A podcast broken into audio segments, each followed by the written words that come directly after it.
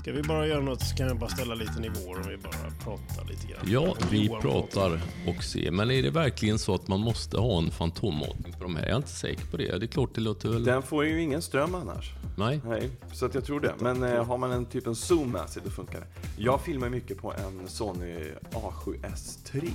Och Samma. Då, vad sa du? Ja, jag samma. Ja, då, och då har man ju ingen fantommatning Nej. på ljudet. Det är inte bra. Nej.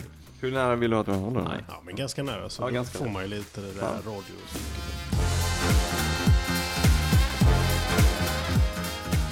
Du lyssnar på Skog och Manges podcast Människan och bilder.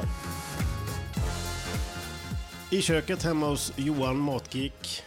Välkomna. Ja, Välkomna Tack hit. snälla, Ja. vad roligt att se dig. Underbart. Kul att ha det här. Alltid pigg och glad och alltid någonting på gång. Och så har du postat säkert flera hundra videos den senaste veckan. Hur, hur, det är första frågan. Hur, hur, hur hanterar du dina egna energinivåer? Vad, vad, vad äter du? Hur sover du? Hur lever du? För att Ja. orka? Ja. Nej men alltså jag, eh, jag gillar att jobba. Men jag har ju mina tokdippar när jag bara liksom vill lå- låser in mig och hatar alla människor och eh, äter Det tror choklad. jag inte på. Jo men alltså så är det ju. Ju äldre man blir desto mer blir det ju de där perioderna när jag bara, nu måste jag stänga av. Så runt jul och nyår då var jag så här. Okej, jag kan inte, jag besvarar inte ett mail, jag svarar inte på ett samtal, jag måste bara liksom klippa allting för att Ja, liksom men du återhämta. är lite mänsklig ändå. Jo, men det måste man vara. Men problemet blir ju att de, nu har jag ju gjort det här i tio år. Och i början, då är man just där, min fru vet ju det, att jag har ju alltid när jag har börjat med nya jobb eller nya projekt, då går jag in i det så att jag liksom bara försvinner från jordens yta för, för allt annat.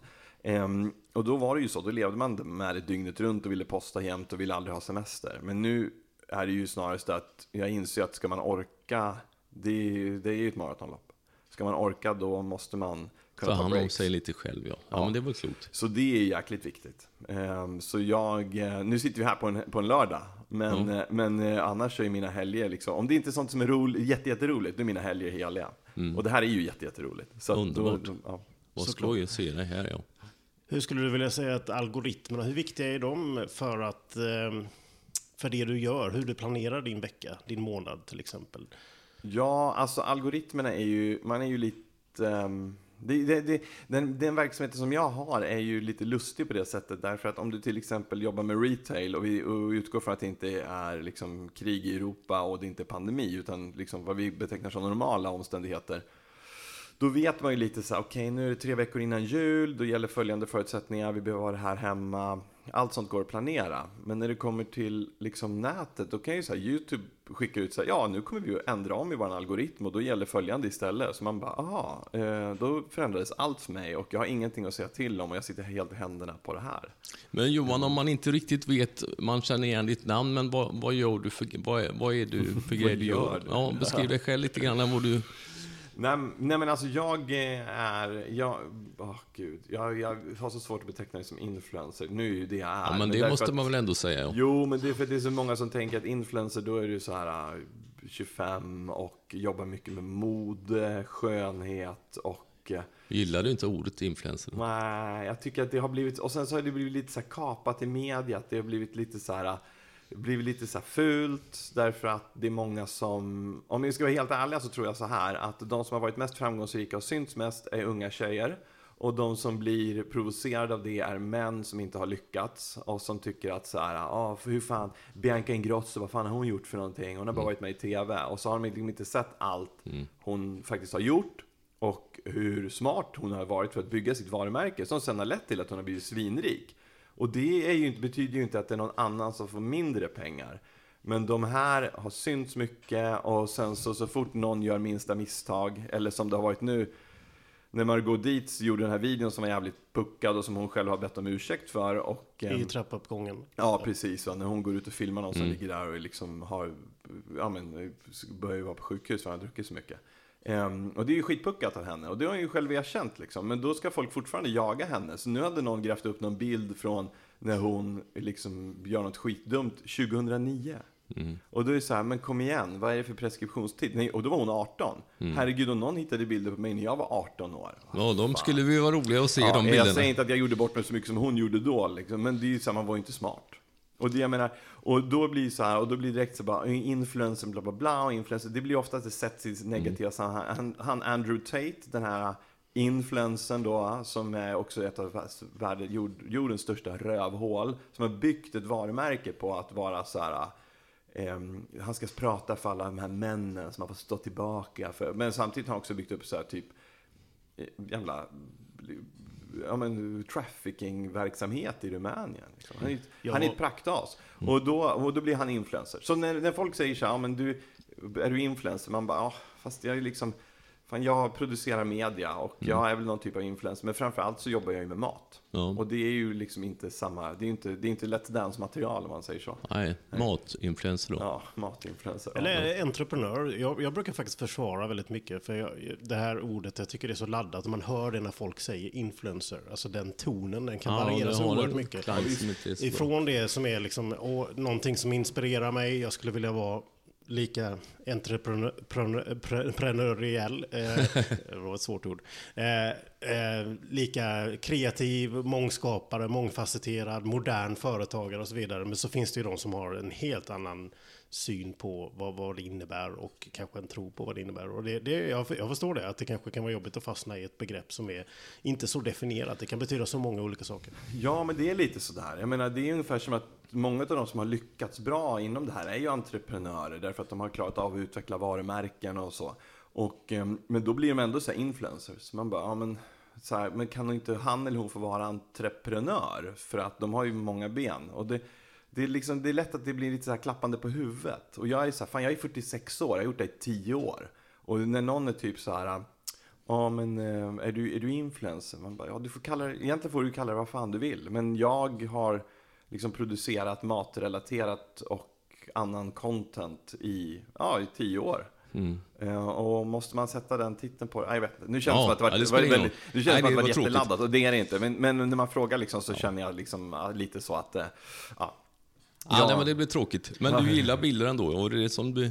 Ja, det är liksom min verksamhet är uppbyggd på olika plattformar för, för rörligt och, och ja, nu nästan bara rörligt material. Ja. Instagram som tidigare inte har varit så jätteviktigt. Och för du har ju upphängt mycket på foto och jag är ju inte så bra på fotografering.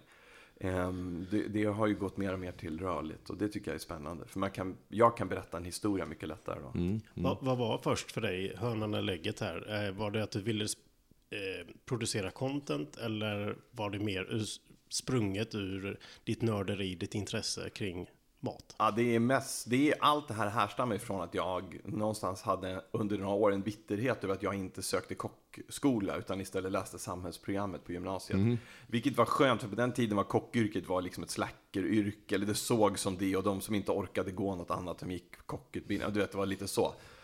Men jag har alltid tyckt det varit kul med mat.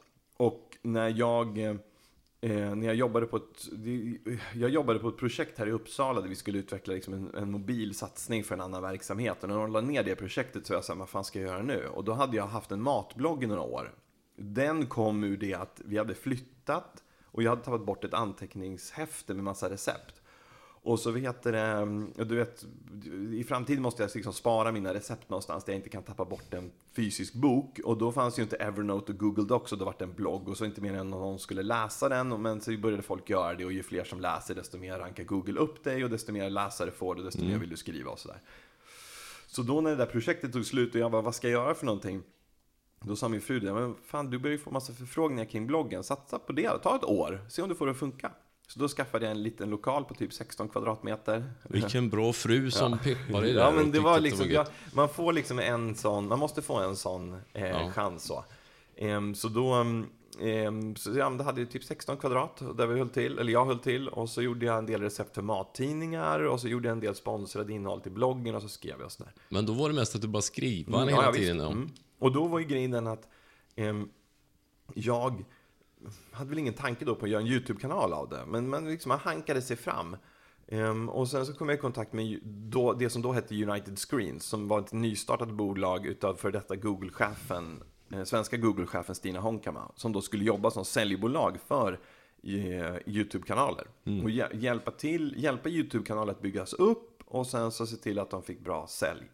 Och eh, ehm, så träffade jag dem Vilken år är detta nu? Hur länge sedan är det här egentligen? 2012. 2012? Nej, 2013.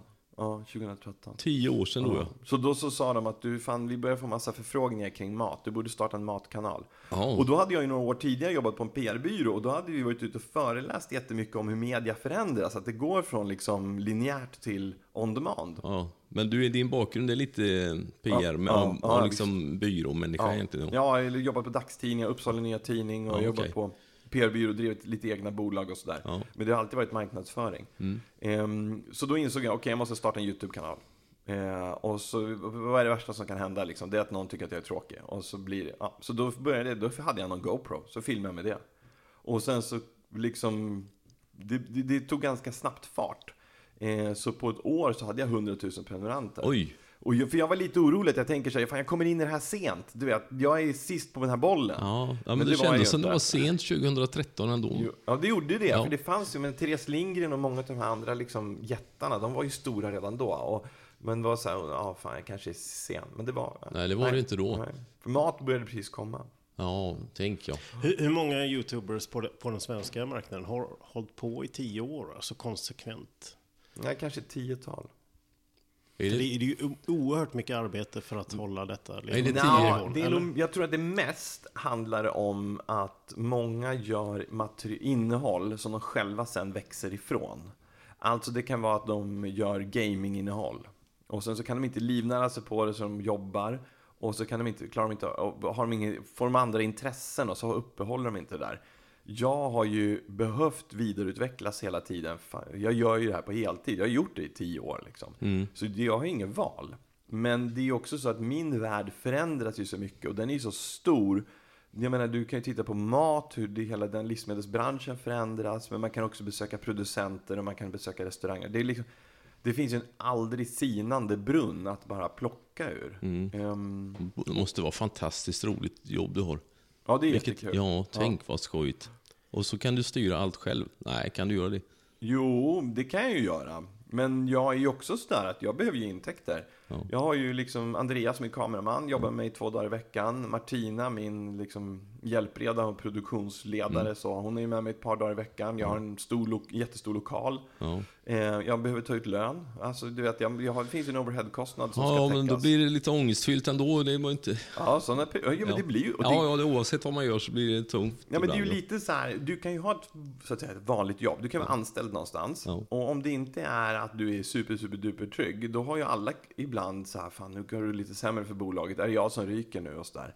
Min fördel är ju att jag kan ju ha dunderångest om jag märker att shit, shit, shit, nu måste jag liksom, nu orderstocken är lite, är inte så, det är inte så fyllt. Nej. Det kommer lite taskiga krigsnyheter, det är, räntorna går upp, man bara kommer, kommer jag... Ja men så när pandemin kom, Mm. det var ju så här, då fick jag ju höra från andra så här, Coca-Cola, som en polare till mig jobbade med, de hade ju bara dragit i handbromsen worldwide direkt. Vi jobbar inte med någon, vi inga pengar. Nej. Men jag jobbade då med så här Citygross och Scan och några till. Och de var så här, fan folk fortsätter ju äta mat. Ja, ja, ja. Eh, Nej, men det är helt upp till dig själv då. Ja. sälja. Så då hade jag liksom, ja, det var, men det var en vecka där jag tänkte, okej, hur, hur måste, mycket måste jag dra ner nu liksom? För Mm. att nu kanske det bara tar tvärnit. Och då, den, den veckan var inte rolig. Nej. Jag kan tänka mig att den veckan hade nog väldigt många människor oavsett vad man jobbar med. För där i Ja. början, man glömmer lätt av det där. Men när det var nytt och det var helt osäkert vart, och det drabbar alla liksom. Då var man inte så kaxig. Liksom. Nej. Det var Nej. ingen som visste någonting. Nej. Och, och det, vet, det är inte så många som vet någonting nu heller. Så här, Nej men några år frågan är, efteråt. Men, men nej, men då. kommer ju någonsin att få uppleva den grejen? För det var ju verkligen så här, nu drar alla ner ridåerna. Och så bara, Ja. alla stannar hemma. Den, där, den där kommer vi aldrig få uppleva igen tror jag. Nej, det får vi väl hoppas. Det var ju var Ja, inget. jo men det är också så här lite, för oss är det lite nyttigt. Vi är lite fredsskadade i det här landet. Så vi har ju alltid varit så här, ja men vi har det alltid bra. Vi kan alltid gå till Ica och köpa vad vi vill och grejerna kommer fram till fabriken samma dag och så. Och sen så nu när, det är inget kul när folk förlorar jobb och hem och liv och alla sådana grejer. Men nu, är det, nu är det ju vad det är. Och då ska man se att någonting positivt med det i allt jävla elände så är det ändå lite så här att vi har blivit medvetna om vår egen sårbarhet på ett sätt som vi inte var tidigare. Ja. Men nu blir det tråkigt igen. det var tråkigt. En stor anledning till att vi pratar med dig i den här podden är såklart att eh, utöver det fantastiska arbete du lägger ner och inspirerar många och producerar bra content så vi, råkar vi veta också att du gillar ju teknik, Ja. kameror, Du är kanske en av de nördaste människorna som och, finns Och på- när, och när man ställer en, en liten ljudmixer på bordet så... Ja, den, är, den är jättefin, den här väskan du har med dig. Ja. Så att, och, vi, och vi ska inte prata om väskan nödvändigtvis. Men vad, vad, vad, vad kommer det ifrån? Ditt intresse kring eh, tekniken som, och verktygen kring eh, att producera content? Ja, men alltså jag, det började egentligen med att mina föräldrar gav mig en Spectra Video 328, en tidig hemmadator liksom, eh, som jag tyckte var fantastiskt kul. Och sen har jag alltid haft teknik runt mig. Jag tycker att det är jäkligt spännande. Um, och när det kommer till liksom kameror och så, så jag har ju inte, jag har inte gått någon skola. Man börjar med liksom en, ja men jag hade en enkel GoPro och sen får man börja luska i det där. Och det, när den världen börjar öppna sig och man börjar förstå det lite bättre och man, det är liksom den ena poletten efter den andra trillar ner. Eller är det känslan av att det är roligt med tekniken eller vad man kan Mm. göra med tekniken? Att man kan få bra bilder liksom? Nej men som med kamera, det är som vi filmar liksom, Ja. det vi gör. Så är det ju sådär, när jag förstod vad dynamiskt omfång innebar och när man gick från att filma på en enkel systemkamera till en riktig filmkamera och man står ute en solig sommardag och inser att allt inte bara är helt jävla utfrätt. Nej, nej, man får med sig Ehm, lite mer Ja, information i bilden. då blir det så här, okej, nu snackar vi. Ja, ja. Så då kan det ju bli så att man är, jag är ju förstås, jag är ju, jag, en dag vill jag ju ha en Red. Så är det ju. Den Ja. är ju värdelös. Jag sa Mattias igår också, han, han drömmer jättemycket om att köpa en Ja, jag vet, Jo- Johan ringde mig någon gång och bara prata av sig om att ja. nu har det hänt igen. Jag funderar Ja. på att köpa en Red Car. Ja, men du är också sugen då Mattias. Ja, men det är det. det är, och det, jag känner igen mig precis det du säger Johan. För att eh, man ser möjligheterna och den här kvaliteten som man såg på bio när man var liten. Eh, och fortfarande ser på. Jönssonligan är Mattias favoritfilm. Ja, det, var det en tidig Red-film? Ja, ja, det var en av de första. Men just det att, det vet vi nu, 2023, så är inte det så långt borta att kunna göra det Nej. på den nivån. Alltså te teknikmässigt eh, och pengamässigt också för den delen. För det har ju förändrats ganska mycket. Fina kameror kostar väldigt mycket pengar såklart och fina objektiv och allt som annars som följer med med det. Men det är inte, det, det var ju oöppnbart för några år sedan, det är det ju inte längre. Nej men köp en räddkamera. Nej men grejen är ju den att det är, det är så här, om du går upp, nu vi filmar på en, jag köpte en Sony, vi hade först en Sony C200 Mark 2 va? Och nu har vi C300, eller C300, C300 är Canon Mark du 2. pratar om. Canon är detta ju. Ja, just det, det kan jag. Ja, precis. Så har jag Sony. Ja, men det gör är inget. Pinsamt. Ja. Ehm, så vi filmar på en Canon C300. Är det en Mark? Nej, det är den som finns här. Ja. Ehm, och bara den är ju, startar ju upp på typ 12 sekunder. Den är sjukt tacksam att filma med. Den har autofokus, vilket underlättar för mig Mm. när jag filmar själv.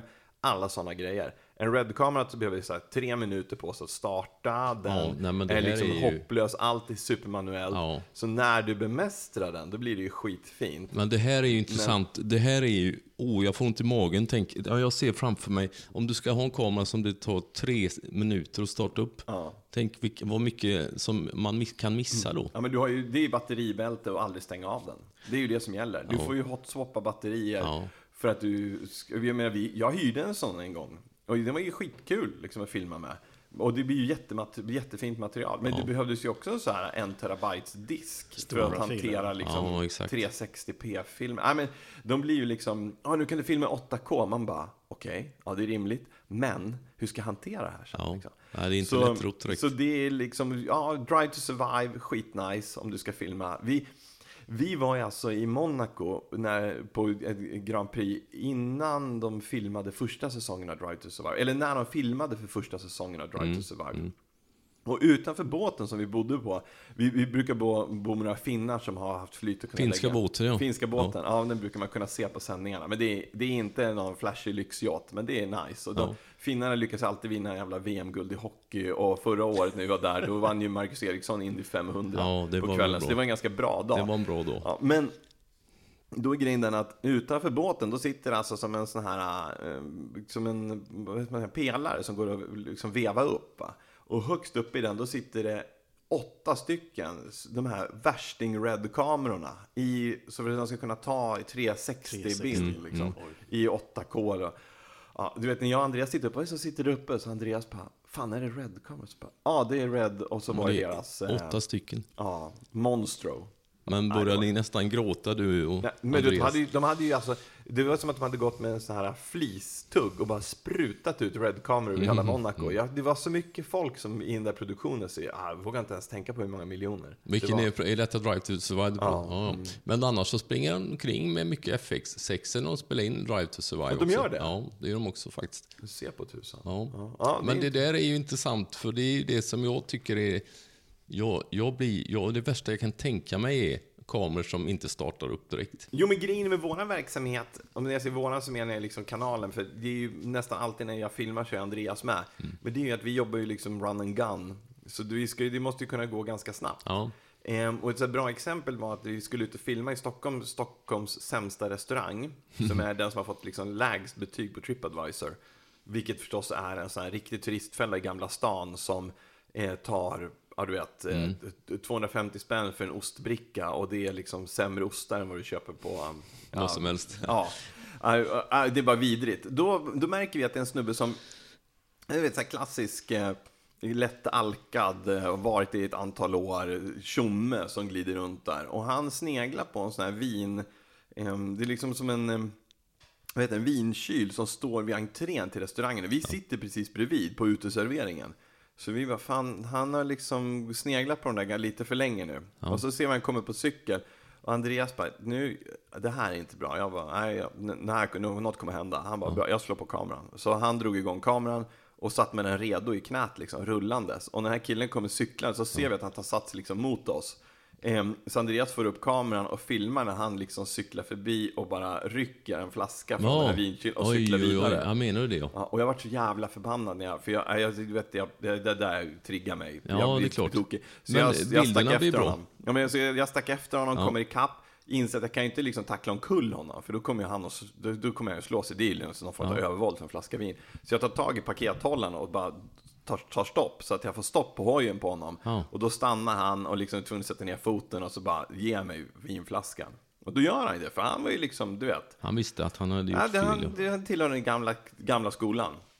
Tar den, går tillbaka med den till restaurangen. De säger inte ens tack, jävla arslena. Men vet du det, och det hade aldrig funkat med en red-kamera. Nej. För han hade ju liksom, när jag kommer tillbaka, då hade Andreas Lagen fått tillbaka, eller fått igång kameran. Exakt. Ja. Det där är ju... Så det måste kunna gå visst. fort. Jag får rysningar när jag tänker på det, att missa bilder sådär. Ja, exakt. För Ja. jag menar, det, det är ju sånt som ni får uppleva hela tiden. Nej, men det finns inte. Nej. Men det är en annan sak om du planerar en inspelning. Då Ja, är det det är klart att det är olika syften, det kan man ju förstå, Ja, absolut. Precis, och där kan jag tänka mig att det råder en viss förvill, förvirring, bland, i alla fall bland människor som startar kanske och börjar fotografera och filma och sådär. Att det finns ju olika syften med olika produkter, med olika märken och olika varianter. Det finns ju också den typen av kameror som startar snabbt, som används i andra produktioner, som är då dokumentärfilms anpassade kameror till exempel. Utan att försvara något varumärke överhuvudtaget. Men det finns fördelar och nackdelar med allting. Ja, och det finns kompromisser i alla lägen. Jag följer en naturfilmfotograf, Shannon Wild. Hon filmar ju bara på Red. Mm. Och då är hon ändå ute liksom, nu generalisering grejen va, men då sitter hon ändå på savannen och väntar på den perfekta bilden. Liksom på, när hon följer en lejonfamilj. Ja, ja, Och det är ganska coolt. Då måste klart. hon ju rulla liksom hela tiden. hela tiden. Och, och så sitter hon med såna här små, låga tripod som är svinstabila. Och så har hon liksom en teleobjektiv som är, ja, ser ut som... ja, som är så Men det långt där så- är ju också intressant. Är det tålamod? Skulle du kunna göra en sån där grej om man sitter Nej. och väntar på bilderna? Nej, nej, nej, inte alls. Jag har inte tålamod. Inte, för fem, inte på sådana grejer. Eh, om jag... ehm, om det var så att man gick in i någon form av namaste-läge och åkte iväg till skogen i en vecka med bara uteslutande avsikten att hitta den här jävla hackspetten och filma liksom den perfekta ja, klippen. Ja. Fine. Men jag har inte riktigt... Min, min produktion funkar inte så. Jag har inte tid med det. Jag behöver trycka ut content liksom Ja. löpande. Ja. Så jag kan inte... Ibland så har vi ägnat... Alltså det längsta vi gör det är att vi filmar under en dag och Andreas kanske lägger två, tre dagar på redigering. Då är det mycket. Då ska det vara någonting som vi verkligen satsar på. Hur långa blir de klippen? Hur långa blir Youtube-klippen du gör dem? Ja, men helst ska de ligga på 10 minuter, annars pallar inte folk. Men som vi gjorde när vi följde en bagare en dag på jobbet, liksom, från tre på natten till när de går hem. Så. Ehm, den blev ju 16-17 minuter. Och det, det kollar ju folk på, för det händer ju grejer hela Ja, då tiden. Vi håller, ju, håller den tempot, då är det inga problem alls. Liksom. Ehm, och typ om det är någon vlogg där, nu gör vi väldigt lite vloggar, den, liksom, den tiden är lite passé. Men då kunde man ju hålla på länge för att det, det, det, ja, men det fanns, det, det, det fick hålla på länge. Det, det får det inte idag på samma sätt. Så. Nej, nej. Men det blir bara kortare och kortare kanske. Lite beroende på. Ja. Jag tror att du måste lära dig att ta bort döda, död tid. Eh, men har du någonting vettigt att säga under den här perioden, då kan folk kolla länge. Som när vi har filmat så här, vi tar in David Kringlund som har en YouTube-kanal om dryck och så får han berätta liksom och guida till tequila eller bourbon eller någon sån. Och då går vi ju igenom, hur gör man det? Här är ju åtta olika sorter, de görs på de här sätten, så provar vi allihopa. De blir 40-45 minuter. Ja, och det Men de som på. tycker att det är intressant, de kollar ju på hela. Ja. Och har jag 20 000 visningar på en sån, då tycker jag att det är skitbra. För då har jag ju liksom nått 20 000 hypernördar. Och de är ju överlyckliga. Vad blir du besviken om det är, är det viktigt för dig med hur många som kollar? Måste vara, det måste vara avgörande på något sätt då? Nå, jag har sett till vad det är för typ av material. Ja. Om det är någonting som jag tänker så här, det här borde alla se, för den här är bred. Liksom. Nu här berättar vi om någonting som är mm, som borde tilltala en bred allmänhet. Och sen så får ni inte den genomslaget. Då blir man ju lite så här, men åh, hur trött jag blir. Ja. Eh, men det behöver inte vara, gör man en supersmal video, ehm, som till exempel, ja men typ den där så här tequila-video liksom, när vi går igenom tequila med skall, alla så här snäviga sorter, ja, så. Och så har den, ja, den har den 20 000 visningar. Då är jag ju svinnöjd. För jag vet ju att hade den haft 15 hade jag också varit nöjd. Mm, Men sen så gör jag ändå, tittar på, testar så här vanligt mjöl från affären, vilket som ger bäst, bäst pizza. Och då är den nästan 100 000 visningar. Ja, men det är klart, därför att det är ju rim, det, det är liksom, alla kan relatera till det, alla har varit i en affär, sett, alla gillar mjöl, vem gillar inte pizza? Lite så typ. Mm. Just det, vad är det som driver dig eh, och det innehållet som du gör? Är det ditt e- eget intresse eller känner du att lite större syfte att du vill utbilda? Nej, det är, bara, det är bara mitt eget intresse. Alltså, jag är ledsen att säga det. Det är ju det som gör att jag en dag kommer sluta med det här. Att jag känner att jag, jag gör ingen nytta.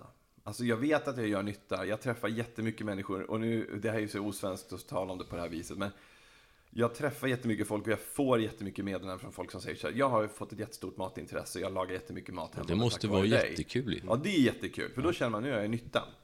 Och jag minns fortfarande när jag hade hållit på med det här i ett par, tre år. Så fick jag ett mail från en kille som skrev Du, eh, jag är 13 år, jag har aldrig stått i köket tidigare. Ikväll slog jag en bearnaisesås till mina föräldrar tack vare ditt recept som jag hade på, på en skärm bredvid.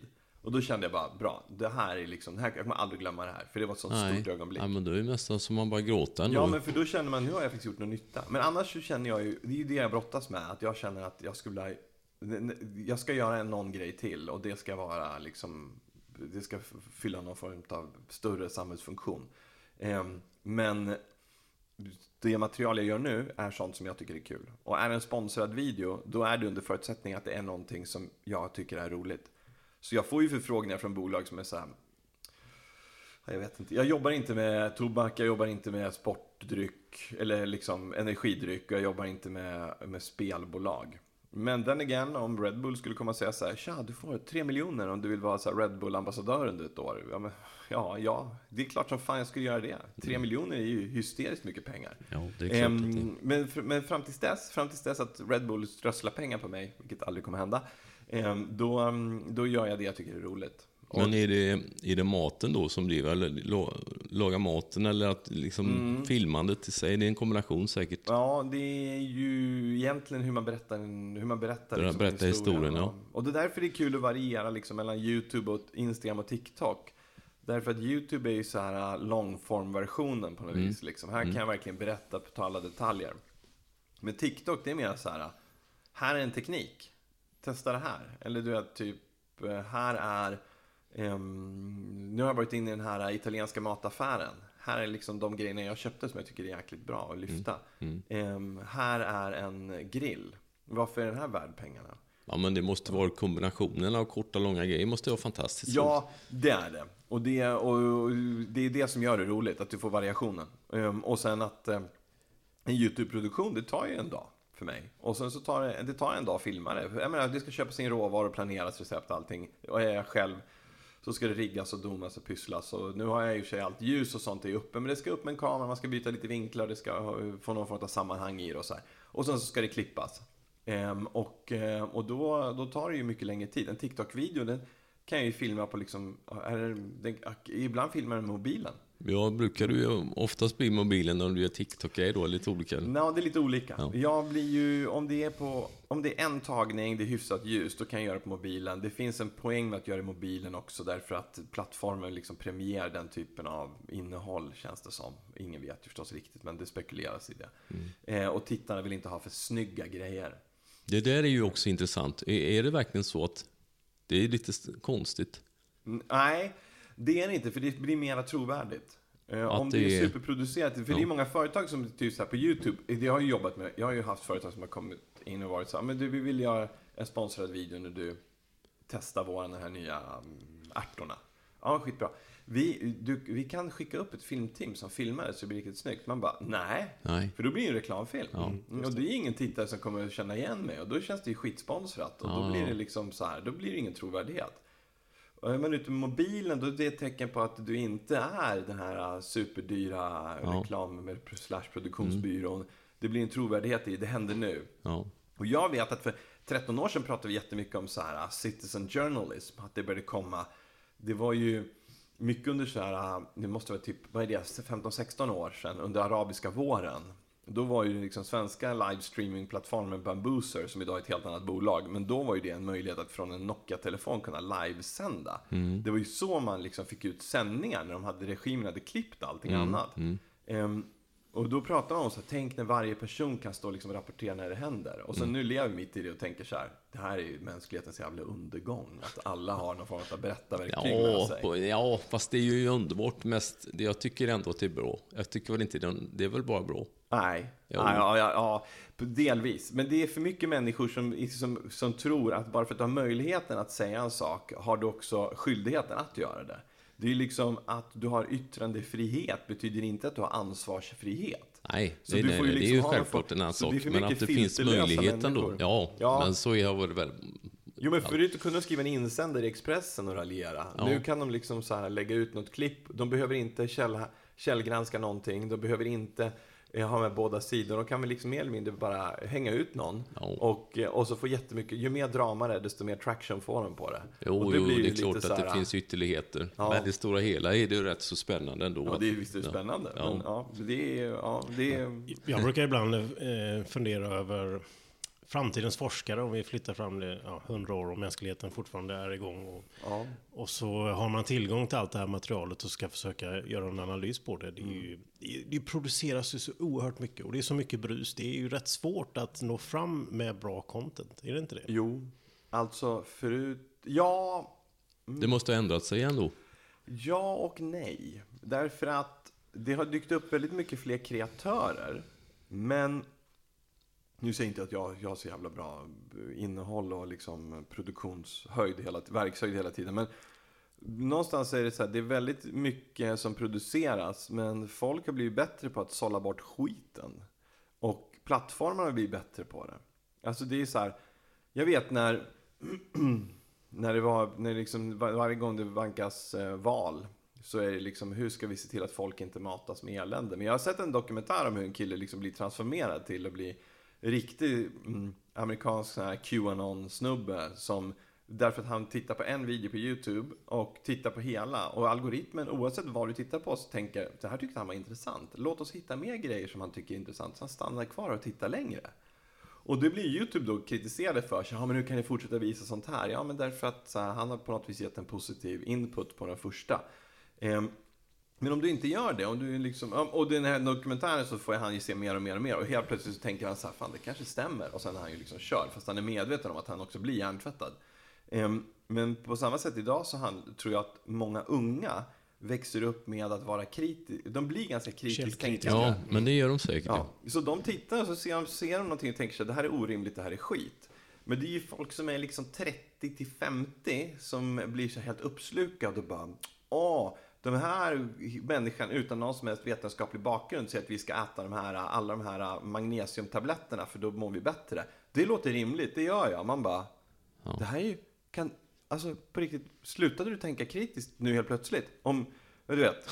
Så det hela den, problemet har ju blivit att det liksom medelålders människor har ju blivit okritiskt tänkande för de fattar inte att de måste göra det själva. För de kommer från en värld där journalisterna som Alla det som publicerades var... Ja. Det var källgranskat, Ja. det var kritiskt granskat, det fanns en ansvarig utgivare. Alltså kunde du lita på det som stod i tidningarna. Ja. Och så har det alltid varit. Att journalister idag får massa skit, det beror ju på att folk blandar ihop journalister som har liksom utbildning och jobbar någonstans med en ansvarig utgivare med jävla pöbelmänniskor som står och skriker om någonting från något drama. Ja. Ehm. ja, men det där är ju jättespännande. Oerhört spännande och intressant. Och det måste, ju, det måste ju ändå riktig journalistik och riktig bildjournalistik, det måste ju nästan blivit starkare ändå på något sätt. Att det, Det blir ju viktigare. eller blandar man ihop det där tror du? Ja, jag tror det. Framförallt, fra- vi i Sverige har ju en ganska icke-politiskt media, eller icke-politiskt färgad media. Men i USA så är det ju liksom, Mm. Jo, det Fox News är ju liksom värsta exemplet på, på white trash-propaganda. Ja, det- Ehm, och, det blir ju liksom, och då blir ju folk liksom färgade av det som sägs och skrivs. Medan vi i Sverige har vi så här typ ja, men en tidning som är socialdemokratisk. Det betyder ju inte att de är så här äh, bränn broar, upp på barrikader och du vet. Utan de, de är ju fortfarande hyfsat nyanserade. Jo, jo, det är ju alla såklart. Och det är kanske skillnaden. Så jag menar, men problemet, problemet har blivit att det produceras jätte- jättemycket material, men det som är fördelen med det är att de som är unga och som är viktiga, de har blivit bättre på att liksom välja ut och följa det som de vet är bra. Mm. I mångt och mycket. Du, vet vad jag tänkte på eh, om man ska byta ämne? Hur viktigt är det att ha snygga utrustningar? Måste, ska utrustningen vara snygg? Om du är, om du är ute och jobbar, Mm. att måste du, det ska se elegant och snyggt ut? Det beror lite på vad vi gör. Ja, för jag tycker att det är väldigt roligt att skoja med Mattias. Har du sett någon fulare fotoväska någon gång? Men den är ju bra. Exakt. Väskan är bra. Jag tror att det där har gått i vågor lite. Det beror lite på vad man gör för någonting. Om vi är iväg och filmar någonstans där, där det är lite roughigt, så, typ ute i naturen eller så. Då tror jag att vi brukar anpassa det vi tar med oss ut så att man känner att ah, det här har ni gjort förut. Ja. Um, om vi, jag vet att så här, första året vi var till Monaco, och då så filmade vi lite vloggar, då hade vi med någon Canon typ 5D eller någonting. Satt på en enkelt, en, enkelt axelstöd och det var liksom ganska ofancy. Ja, ingen som reagerade riktigt på det, så här, inga problem. Året efter, då hade vi langat upp en eh, C200 på axel med en mm, sån här mattebox fram till. Det För gör, då, det, gör, det gör ganska mycket. den är ju den bästa investeringen. En sån mattebox som Det man ser ser. då väldigt proffsigt folk, ut Då faktiskt. tänker folk direkt så här, oh, här är filmkamera. Och, eh, och så hade vi någon shotgun-mikrofon ovanpå och så här. ja, Den vägde ju fan bly hela den här stackars Andreas, han kämpade. Och så tror jag att han hade en sån, eh, vad heter det? Easy Easy rig rig, Easy ja. rig också med sig. Ja. Och då blir ju folk så, du vet, de bara wow, här kommer, det Mm. är fucking BBC! Så de, bara, vi, de stod och dansade framför kamerorna, Mm. vet, folk började flytta på sig och var så här, wow! Och då blir det viktigt. Då blir det viktigt att det ser snyggt ut, för det, det, det ger oss en trovärdighet i det material vi filmar där. Eh, och vi vill ju förmedla att Monaco är liksom fest och Formel 1 liksom lycka, och då måste man få med sig folk lite. Det där är ju jättespännande. Men då, då blir det ju mer, när man kommer och ser proffsig ut Ja. i sin utrustning, Ja. då får man ju ett annat bemötande av människor. Ja, visst får du det. Alltså, det är ju helt annat. Alltså, det, det, mm, det gör att folk eh, stramar upp sig lite, eller det gör att de bjuder på sig själva lite, eller det gör att de... Och det kan ju låta liksom fånigt, men det gör att de tar en seriösare. För att just nu när alla kan langa fram en, liksom en hygglig kamera i mobilen och bara wow, dansa, eller du vet, något sånt. Vad de nu gör. Ehm, jag dansar inte. Ehm, men, men då var ju grejen att ehm, då, då blir det liksom, du måste liksom stå utifrån det här. Ja. Jag vet att nu när vi, nu håller vi på att prata med ett, ett företag, vi kommer visa deras produktion av det de gör. Och då, eh, när vi liksom förklarar att så här, men vi är två personer, vi har den här utrustningen och så här. Så förstår de att vi ska inte bara komma dit och liksom göra någon så här lattjo lajbans-grej, utan det här blir seriöst. Och då öppnar de sig lite mera. Mm. Ehm, så det, ja, det, är nog, det kan vara ganska viktigt. Ja. Jag, jag, jag, men samtidigt så, ibland, jag vet jag stötte på en snubbe som ute och filmar med en red-kamera och jag bara wow, kolla vad snyggt. Han bara, men det var ingen annan som reagerade på det, för den såg liksom, Om du inte vet vad det är, då vet du inte vad det är. Men Nej, den ser ju den inte en... så proffsig ut, kameran i sig. Så är Nej, men, bara. men till ett stort objektiv och en matterbox, då står alla och han dansar limbo under Det Ja, blir ju lite så. ja. Ja, nej, men det är olika tillfällen. Ibland är det rätt så bra att inte se för proffsig ut heller. Det är väl olika.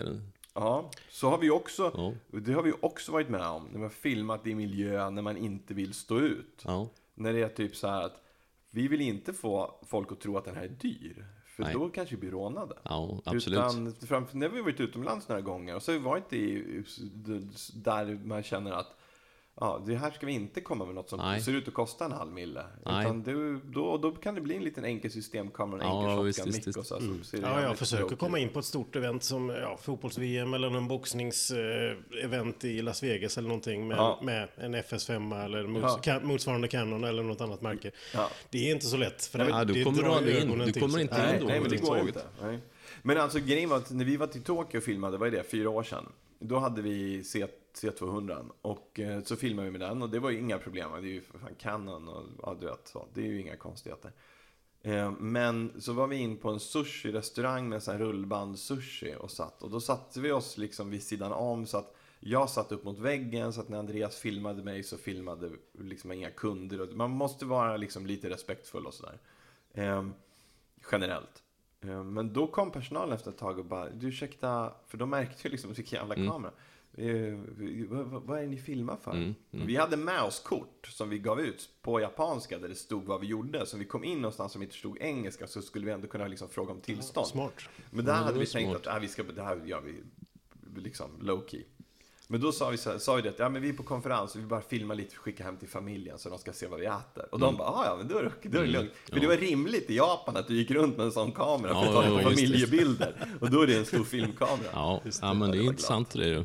Att vara i offentliga miljöer och, eh, och eh, ha tillstånd, det är ju ganska krångligt annars faktiskt. Och, Ja. man ska göra det. Då ska Ja. man väl smyga under radarn och inte... Ja, och jag är inte, jag är inte så vän av det. Liksom. Jag, jag tycker att man ska respektera jag, har liksom, jag jobbar inte med Uppdrag granskning, jag jobbar med nyhet, eller jag jobbar inte med nyheter, jag jobbar med underhållning. Ja. Och då kan jag faktiskt alltid respektera, liksom, är det lugnt att filma här inne? Ja, och ja, jag ja. har väldigt, väldigt, väldigt sällan varit med om att, eh, att de säger nej. Eh, men, och jag vet ju liksom hur en del som jobbar när det är nyhetsmedia, när du verkligen, verkligen får en intervju, då går du ju fram till någon som inte är förberedd och stryker Mm. upp micken och bara, kan du svara på det här? Nej, du kan inte svara på just det. Jaha, du vill inte svara. vi, vi vill inte göra det. Vi ska Nej, ju det blir en annan grej, självklart. Visst, visst. Underbart. Johan, vad, vad, har du några grejer som du verkligen inte har gjort ännu, som du verkligen ser fram emot? Du som har gjort så mycket. Det är, vi sn- snackar närmare 2000 YouTube-videos och Ja. massor av annat content i andra kanaler. Ja, Men finns det någon sån här holy grail, någonting, eh, någonting du verkligen skulle vilja göra? ja, det gör det ju. Eh, alltså, mm, ja, jättebra fråga. Det här är ju, det här borde man ju ha liksom, det här är ju det svaret man alltid borde ha liggandes någonstans. Ehm, men dels så vill vi ju, jag vill åka tillbaka till Asien och filma mycket mer, för jag är så extremt fascinerad. Framförallt åka runt mycket mer i Japan. Jag gillar ju Japan som land. Ehm, så, jag skulle aldrig klara av att bo där, men jag älskar Japan som land. Ibland dyker det upp sådana här saker som man tänker att det här måste vi göra. Men resa runt i Japan, det är en sån liksom bucket list-grej som jag verkligen vill göra. Ehm, och sen så, äh, sen varierar det lite. Just nu sitter vi och eller planerar på hur vi ska kunna, när i tiden vi ska kunna åka ner till Kiev och filma där. Inte ett sånt, hur funkar det under kriget? Utan mer så här, testa maten, visa kaféer, visa den delen av det civila samhället som fortfarande funkar bra. Och som en dag när kriget är slut kommer att vara en viktig del för att kunna locka tillbaka turister. Eh, så det är liksom, just nu, det är i närtid, är det liksom drömgrejen att få göra.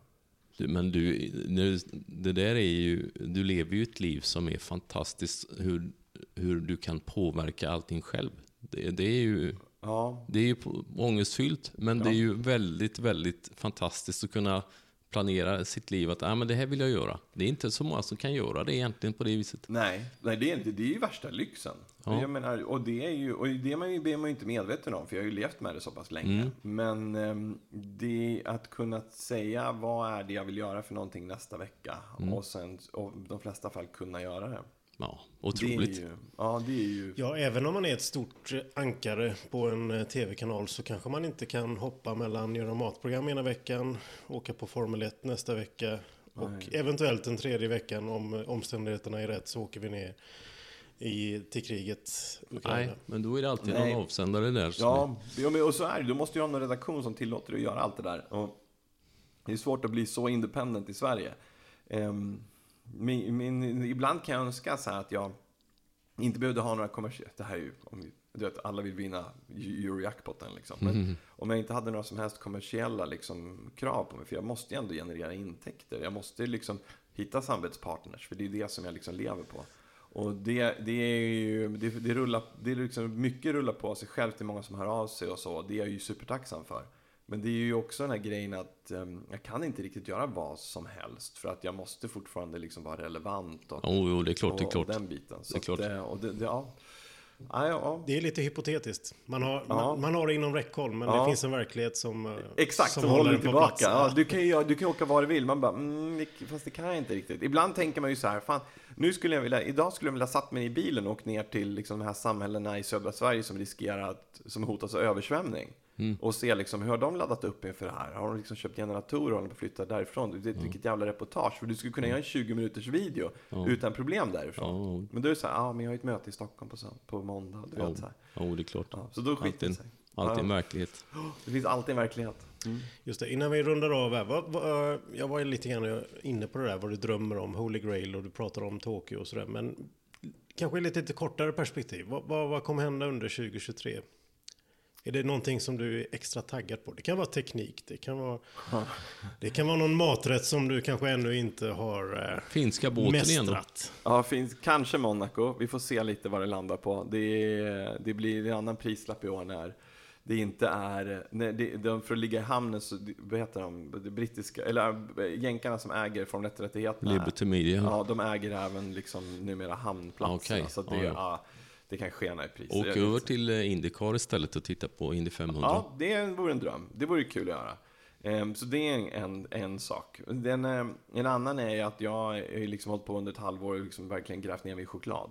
Så jag ska vill bli ännu bättre på det. Ja, men jag tyckte att de vi fick smaka på några praliner innan, det var ju det godaste jag har smakat på choklad. Ja, det är resultat av en kurs jag varit på. Det är inte Ja. jag som har gjort dem, utan det är liksom två... Nej, det är inte dina du Nej, utan på. vi har varit med, vi har varit på kursen och lärt oss deras tekniker och de har gjort de här under tiden. Liksom. Men, Fantastiskt. eh, men choklad är ju en sån precisionshantverk utan dess like där luftfuktighet och en halv grad påverkar liksom slutresultatet. Eh, och liksom hur man kan förmedla det till folk. Eh, så att de förstår att det inte är liksom att vi bara är hysteriska och anala i det här utan att det faktiskt stämmer. Det, det är någonting som jag tycker är spännande.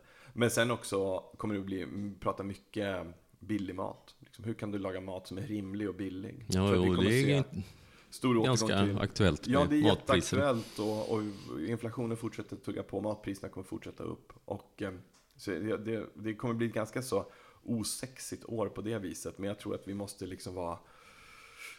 Ja, vi, vi kommer vara lite mer ekonomiska i år. Kämpa på. Ja, ja men det blir ju så.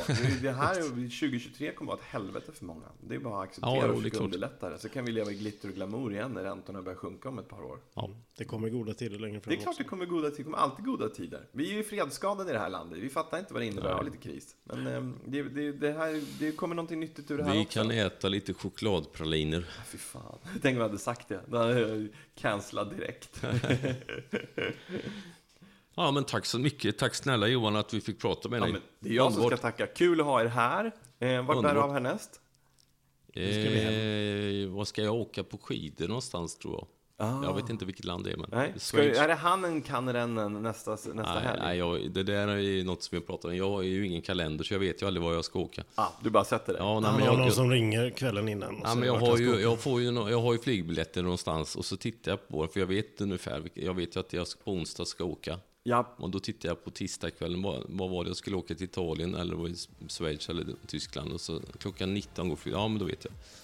Så att jag har, ju- jag har ju koll fast inte koll. ja, ja, det är bra. Det är helt rimligt. Ja, men jättekul att ha er här. Underbart. Tack så jättemycket. Stort tack. Ha det så gott.